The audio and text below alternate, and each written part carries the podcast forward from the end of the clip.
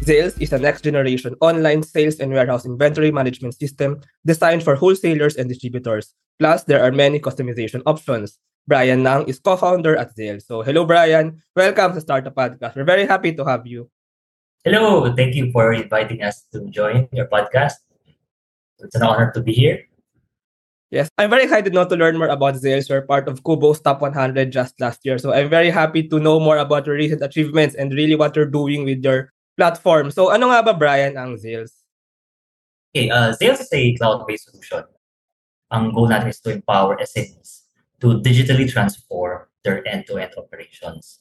Uh, our goal is to simplify uh, yung mga complexity and we want to streamline their business operations. So, di ba, for the past uh, few years, we've been hearing about digital transformation. But actually, marami pa rin talagang hindi gumagawa nun kasi there are many roadblocks and challenges that they're facing. And this is where we come in. This is where we want to help them. Yes, digital transformation. I think it's very important now in this generation sa mundo ngayon no, na una halos lahat ng smartphones na. And pangalawa, it's very good to store your data, your information, and even to do transactions online kaysa papel-papel pa tayo, ganyan. Magre-record pa tayo ng inventory sa, sa platform ni Zales. Magre-record tayo ng inventory ng ating warehouse. Ilan na ba yung stocks natin, ganyan. Kaysa papel na lang, nakastore lahat sa online para mas madali din ma-access ng lahat. Pero I think you will speak more for this, no? So, siguro ang unang tanong, sino ba muna ang mga SMEs? Parang what types of SMEs can maybe take advantage or gain benefit from Zales platform? Parang sino ba yung target ninyo makagamit and matulungan through Zales? Okay, so majority of our clients are, these are the importers, distributors, wholesalers, and retailers. They are into FMCG, say mo, food and beverages, fashion garments, pharmaceutical, mga gamot, or even yung mga test kits or any laboratory equipment, housewares, electronics, mga gadgets. And most of our clients are mga nag-supply sa mga supermarket chains. So like mga SM, Pure Gold, Robinsons, uh, convenience stores like 7-Eleven, Ministop. So doon nag-range yung mga clients natin. And the complexity of supplying to those huge chains nationwide is actually a big problem. Uh, marami nahihirapan doon. Yeah. Yes, that's one thing. Ano. First of all, sales pala is parang higher level sa supply chain. Kasi usually we have platforms for retailers. When retailers, sila yung usually binibilihan ng mga tao, di ba? I mean, the convenience stores, the restaurants, actually the supermarkets. Pero higher tier, kumbaga, sa supply chain, yung nag-distribute pa dito sa mga retailers na to. And true, it's very complex. I know why, because I worked actually before as OJT sa Unilever. And then, it's true na it's very complicated kasi, for example, sa warehouse, it's hard to manage saan sa, na ba napupunta, saan na ba na distribute yung bawat SKU, yung bawat item, ano. So, yeah, for the distributors and wholesalers, so can you tell parang how really can it benefit them, ano? How really can those operations be more simplified through sales maybe? Mm, okay, yeah.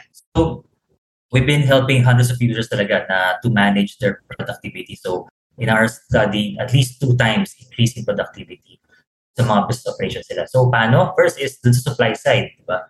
You mentioned the supply chain, di ba? Uh, kumbaga higher in the in the chain because first is we'll be managing yung mga procurement side. Uh, they have to purchase it from abroad or maybe from a local supplier or manufacturer. And then, in bulk to eh. So, we're not just talking about pira-piraso. Ang pinag-usapan dito is pallet-pallet or trailers, mga container vans, mga ganun. Ilang container ang pinag-usapan dito. So, these are the bulk. And usually, uh, pag ganung klaseng level ang pinag-usapan, ang warehousing din dito is mas complicated kasi you don't have just one stock room for managing that or even a building could be like a big warehouse, like a huge warehouse with racking systems, di ba, na may mga iba-ibang racks and levels and aisles and zones, di ba, and pallets. So, medyo marami siya uh, in terms of quantity. So, we actually help clients manage their warehouse, even their racking system. So, sabihin ng system, uh, go to this row, to this rack aisle, use the forklift and pick up this pallet. Ganun, di ba? So we have those modules like that, which is the warehouse managing system, the module. So dun sa supply side, nagagawa natin yun. And then, syempre, uh, we also have to manage the sales side kasi we also have to deliver to hundreds of your customers na in branches nila nationwide. So, hindi lang to pa isa-isa. This is like every day you got to deliver on specific schedule for specific branch of a specific company. And usually ang SKUs ito ang dami, di ba? Uh, we're not just talking about maybe one or two. If you're a big distributor company, you're probably selling hundreds or thousands of SKUs.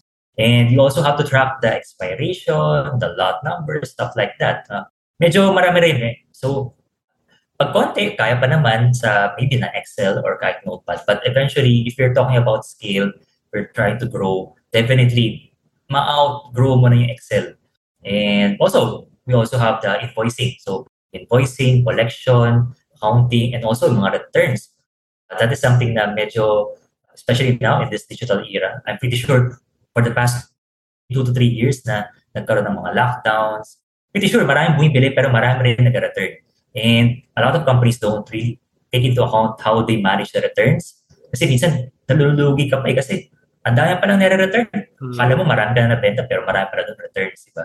And also, you have to track your receivables, your payables, and ultimately accounting, you should be able to generate your financial statements.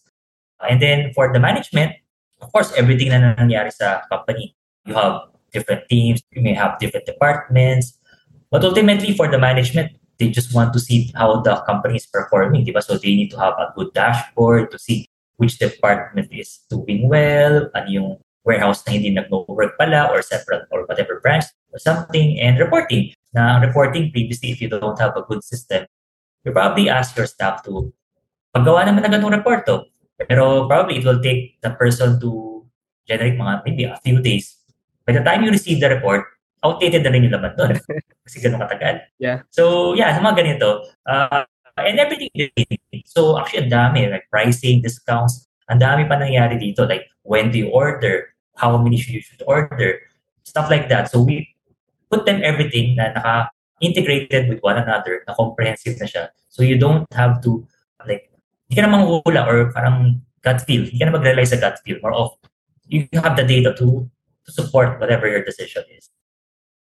Yeah, I have two things to say. Ano. First, very holistic pala ang approach ng platform. First, may inbound, no, going to the warehouse from the sources from the suppliers, and then outbound to distributors, and then even yung financials, yung reports, even yung management. But the other thing I want to say is very true na important yung sinabi mo about being fast about generation of reports and parang updating the system. Kasi in my experience, no, and this is very exciting for me kasi I'm an IE, I'm an industrial engineer, so I really can relate with all of this. Pero sometimes, hindi lagi naka-reflect yung online system or yung digital system sa physical na nangyayari. For example, kasi hindi madali for a forklift, for example, to get some things up there. Minsan, sasabihin nila na, na, na andun na, pero wala pa pala. So, doon na nagkakaroon ng ano no ng pagkakaiba yung nasa digital system siya sa physical. And then pag sinabi na andun na pala tapos kukuha yung ibang forklift, wala siyang makukuha doon. So may mga ganun ding discrepancies na nangyayari. And yung iba, minamadali eh. Minsan, sabi na parang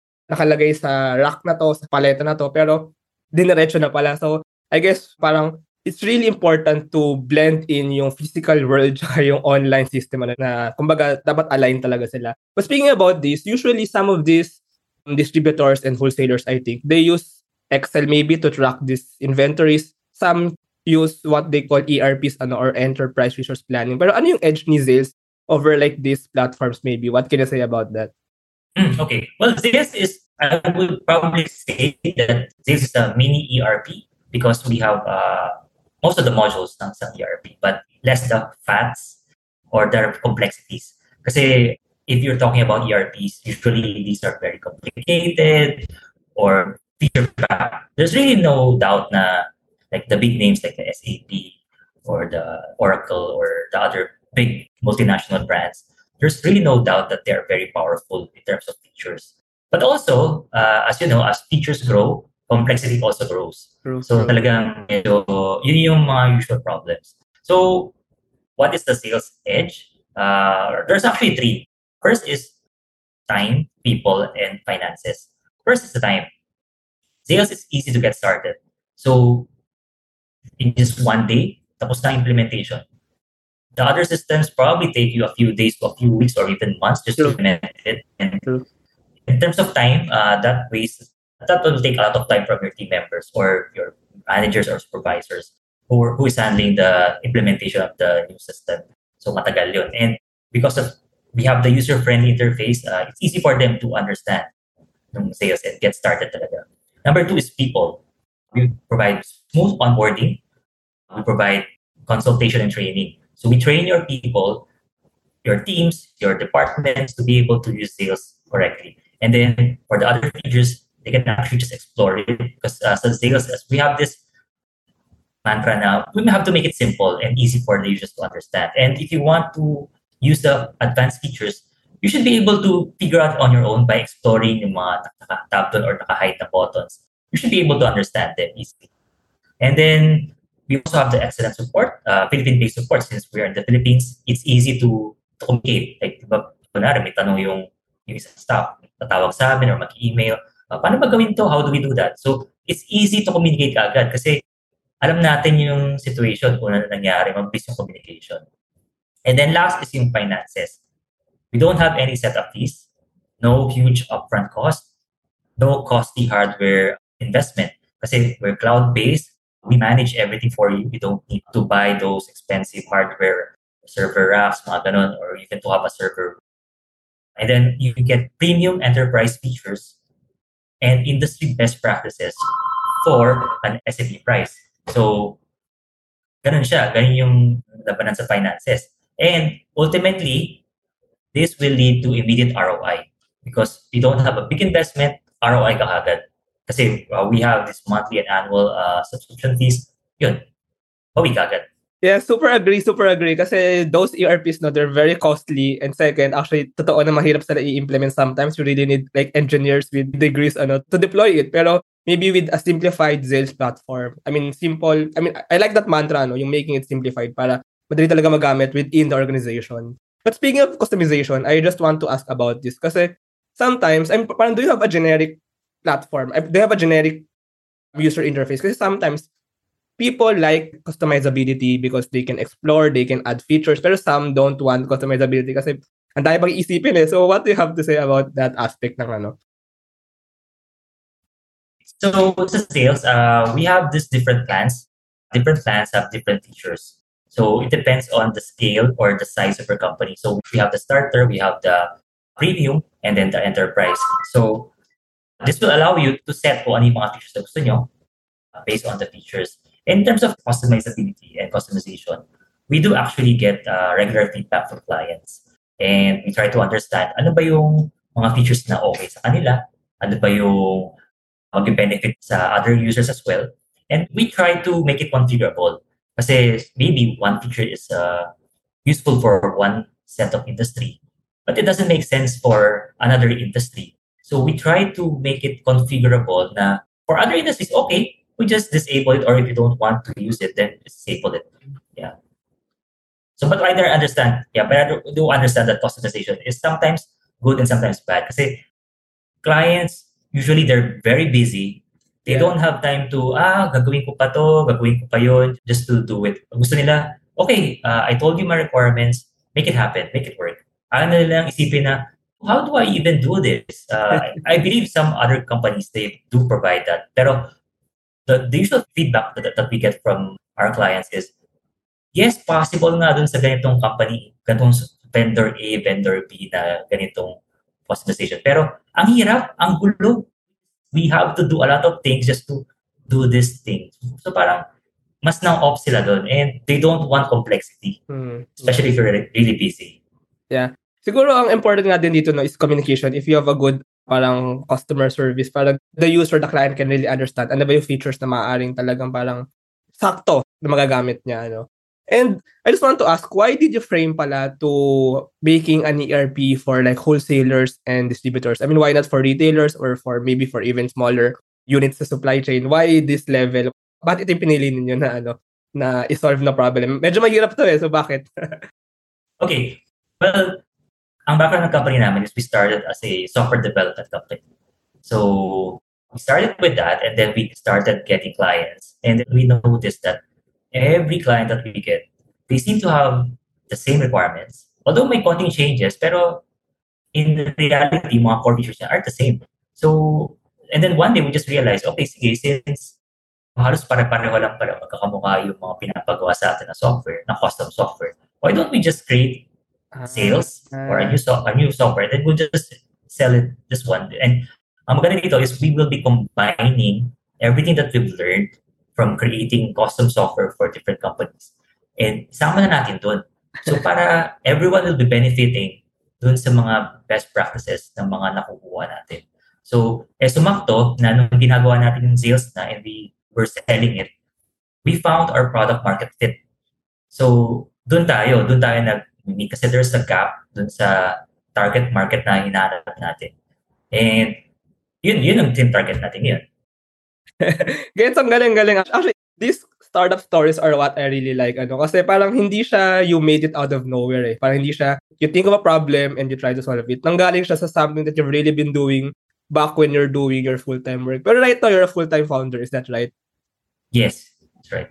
Yeah, so I want to ask about that. Ano, how was the transition from being like a software um, developer to being like a full-time founder now? Parang can you share the story ano of transitioning from like a full-time job to being a full-time startup founder? Mahirap ba? Risky ba? What do you have to say?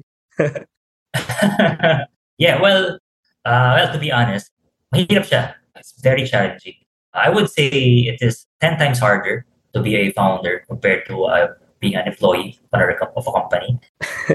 of course, if you're just a company employee, you just need to meet your what you need to do, uh, your responsibilities, and probably do a bit more what is expected from you and help the company grow. But if you are a startup founder, obviously you have to think of a lot more things, a lot more things on your plate. And there's always a challenge of how do you even grow yourself because uh, you have to innovate. You have to think about not just building the company, you also have to think about uh, the people in your company. You also want it to grow. So, syempre, I came, I was an employee before, so I know how is it to be an employee for a company, diba? So, I want them to grow as well. I want them to grow as the company grow. So, just like our clients. So, I'm pretty sure you've heard those stories like saying uh, happy employees make uh, customers happier, things like that. So, yeah, mga ganun. So, mas mahirap siya ngayon kasi there's a huge responsibility on your back na dapat magawa mo siya. So, I guess that's a pressure of being a founder. Yeah. But on the flip side, may mga positive din naman. Uh, it's not always challenge diba? or difficulties. There's also the satisfaction of being able to meet what your dream is or your vision is, especially if you get those small wins na in your companies. So over the past two years, even it was a pandemic, una, di ba, isipan, oh no, mahirap, sobrang hirap na nito. Pero actually, we were more blessed. We were really blessed uh, during the past few years during the pandemic. Kasi sumakto na people were realizing that, oh, we really need this type of system, especially in this type of scenario, this pandemic. So moving forward, the future, dapat they have to be prepared. Kasi kung hindi sila prepared, baka mag, pag nag-lockdown uli, they will be forced to shut down their operations kasi wala. I mean, they're not really functioning if talagang wala silang system. Yeah, that's true. Ano, good thing you said that thing about the employee versus founder or entrepreneur. Um, parang sometimes nga, I mean, hindi naman, I mean, first of all, maganda na you have an employee perspective before you became a startup founder. I think that's very valuable now because you can really, you, you know the perspective also of the employees so you know how to take care of them. You know kung kailan meron nabubuong mga emosyon, mga ganyan. Ano. Pero, I mean, kumbaga, I also like this kind of startups na kaya ka nag-found ng isang startup kasi you're journeying from solving a problem, smaller lang nung una, pero now you're doing it larger for many, for the whole industry, for the whole country, ganyan. And then I have to ask this about you being a founder. So you've been a founder for quite some years now, no? Um, Zales pala is a COVID baby, is a COVID startup somehow. What was the greatest challenge maybe maybe this time ano nung COVID and up to now and maybe what did you learn? Para what's your best learning from your whole startup journey, from your whole founder journey? Okay, well, I can name probably four, uh, four big challenges. Uh, for I mean for sales. First is, yeah, for first is you. Uh, it's just the digital divide. So how do we break the digital divide? That's always a challenge. So that's first is, kasi it's a digital divide. This is the traditional thinking of company decision makers. They have this misconception about technology. They have this fear, ah, yung cloud na yan, ako, ano yan, di totoo yan or something, or delikado yan, baka ma-hack or something. Or baka mawala yung data ko or yung business ko, stuff like that. So they don't have a full trust of the current technology we have right now because they don't know what's, what's out there. But pretty sure, alam naman natin these days, di ba, mas advanced na yung mga security, mas maayos na yung mga systems ngayon. It's uh, mas secured na. So, and mas, hindi na siya napuputol like maybe 10 years ago. Ngayon, di ba, it's probably like this one, Zoom, di ba? It's perfectly working, di ba? Hindi siya parang today mag-work bukas hindi or something, di ba? so, second is yung funding issue. I mean, as a founder, di ba, you have to sell. Kasi pag wala ka na benta, magsasaring kampanya mo kasi wala kang pera. I mean, paano mo magbibigay ng sweldo and everything, di ba? So, mahirap yun. It's, it's a very difficult situation if you don't have, uh, get to be able to sell. So, same with there yung mga clients natin, no? yung, or mga potential clients is, they have this funding issue.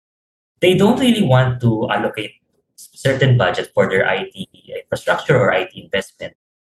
Because feel na, ay, baka may libre dyan. Or parang, uh, just buy a pirated copy of something, which is, diba, that's completely wrong, di ba, unethical.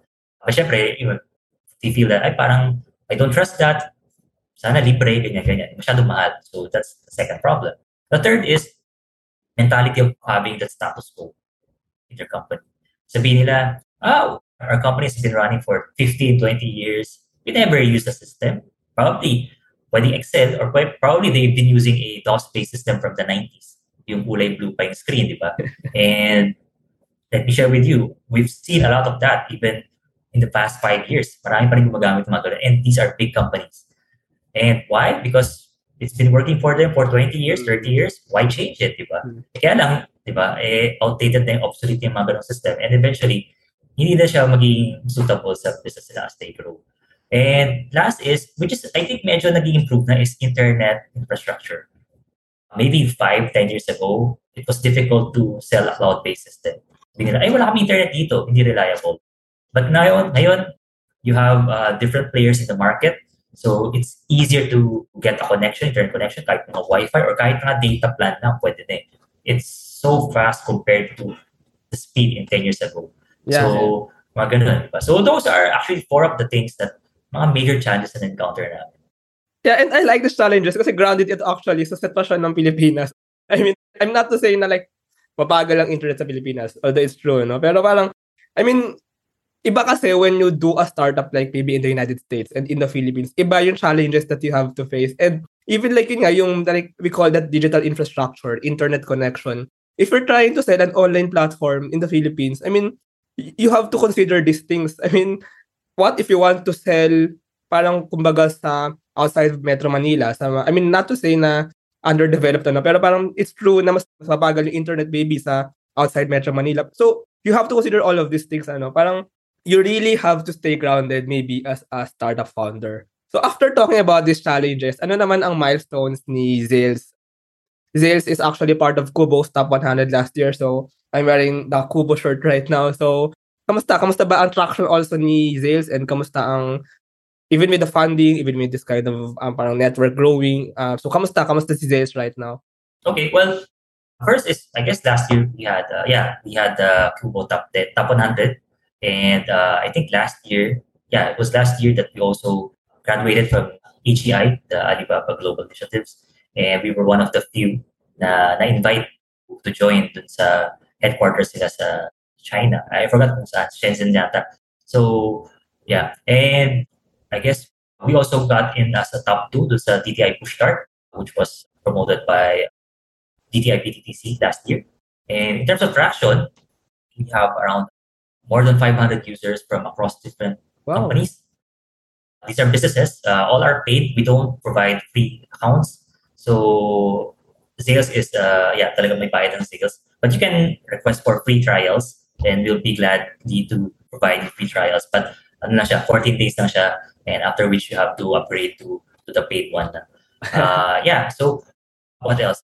We are managing almost 100,000 SKUs for mm-hmm. different clients, around processing or managing about $200 million worth of transactions per year.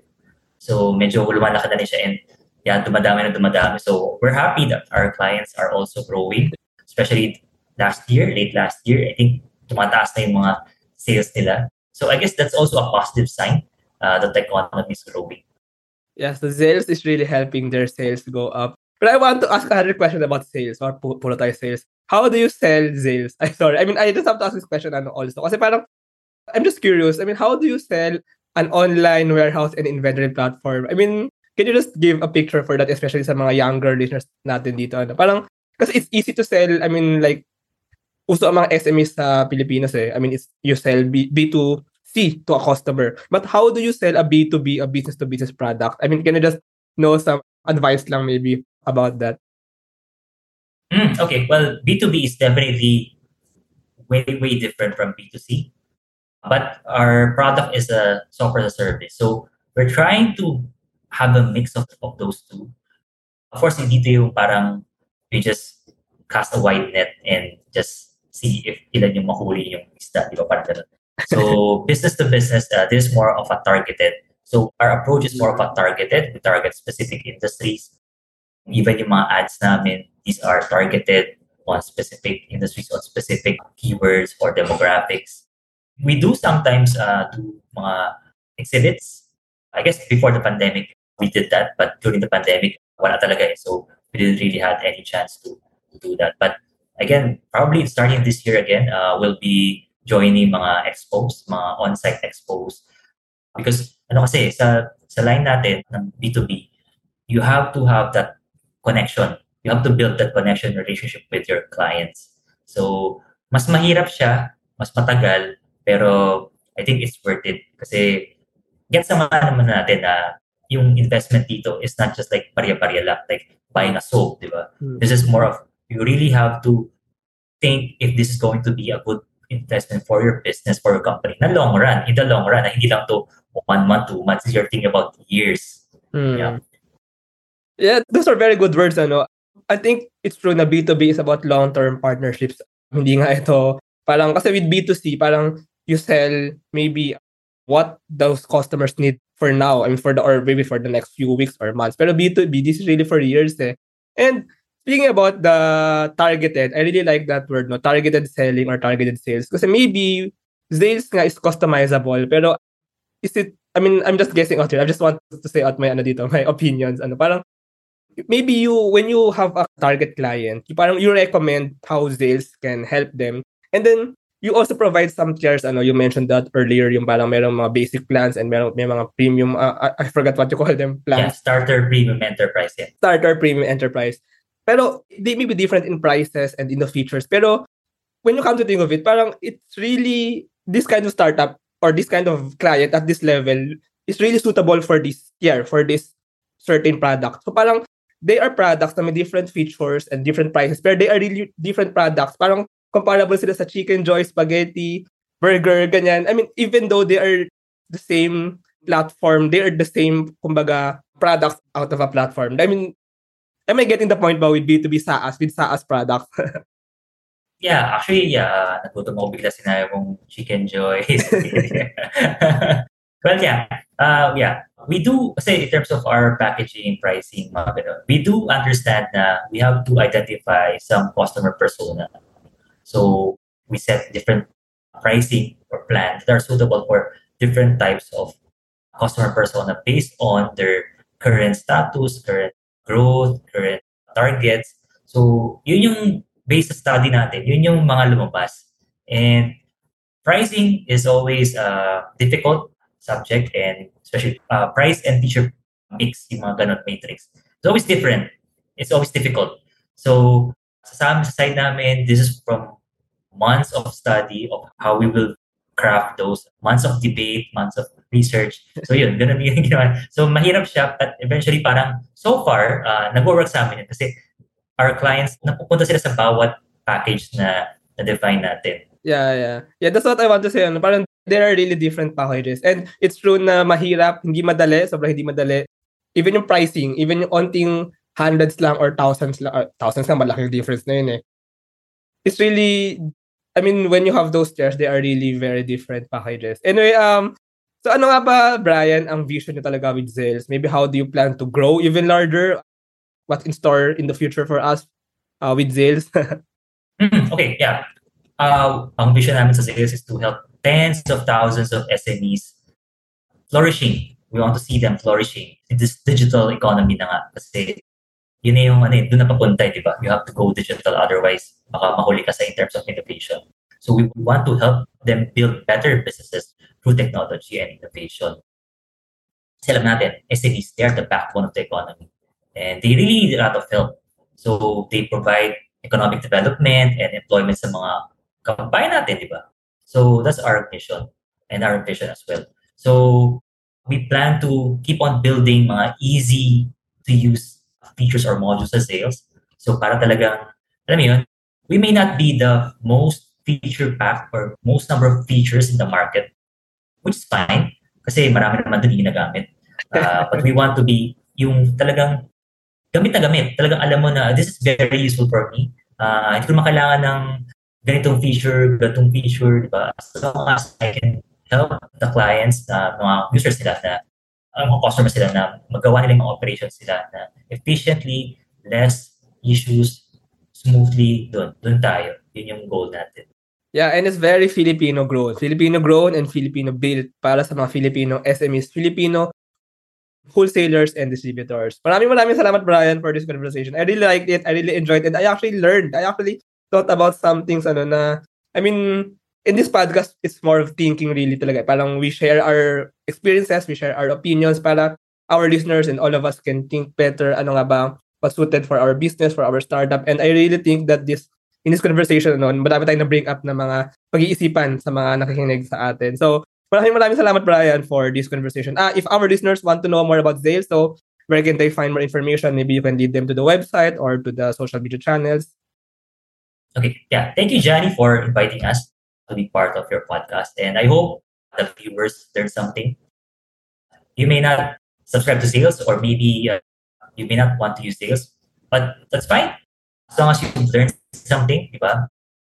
We gave you some insights or maybe napaisip kung paano nyo ba i-improve yung business nyo or in any way. So, happy na tayo doon. So, but if you are interested in knowing sales, or if you want to consult, to have a consultation with us, because we also provide consultation, we let you know if sales would be a good fit for you or not. Uh, hindi namin kayo pipilitin. If you just want to have a consultation, if ano ba yung okay sa business nyo, feel free to reach out. Just go to sales.com. There's a contact us button there or just click the get started button. Glad to hear from you. So, yun. Thank you once again, Jan. Maraming maraming salamat, Brian. Thank you, thank you, thank you. Okay, thank you. Bye-bye. God bless.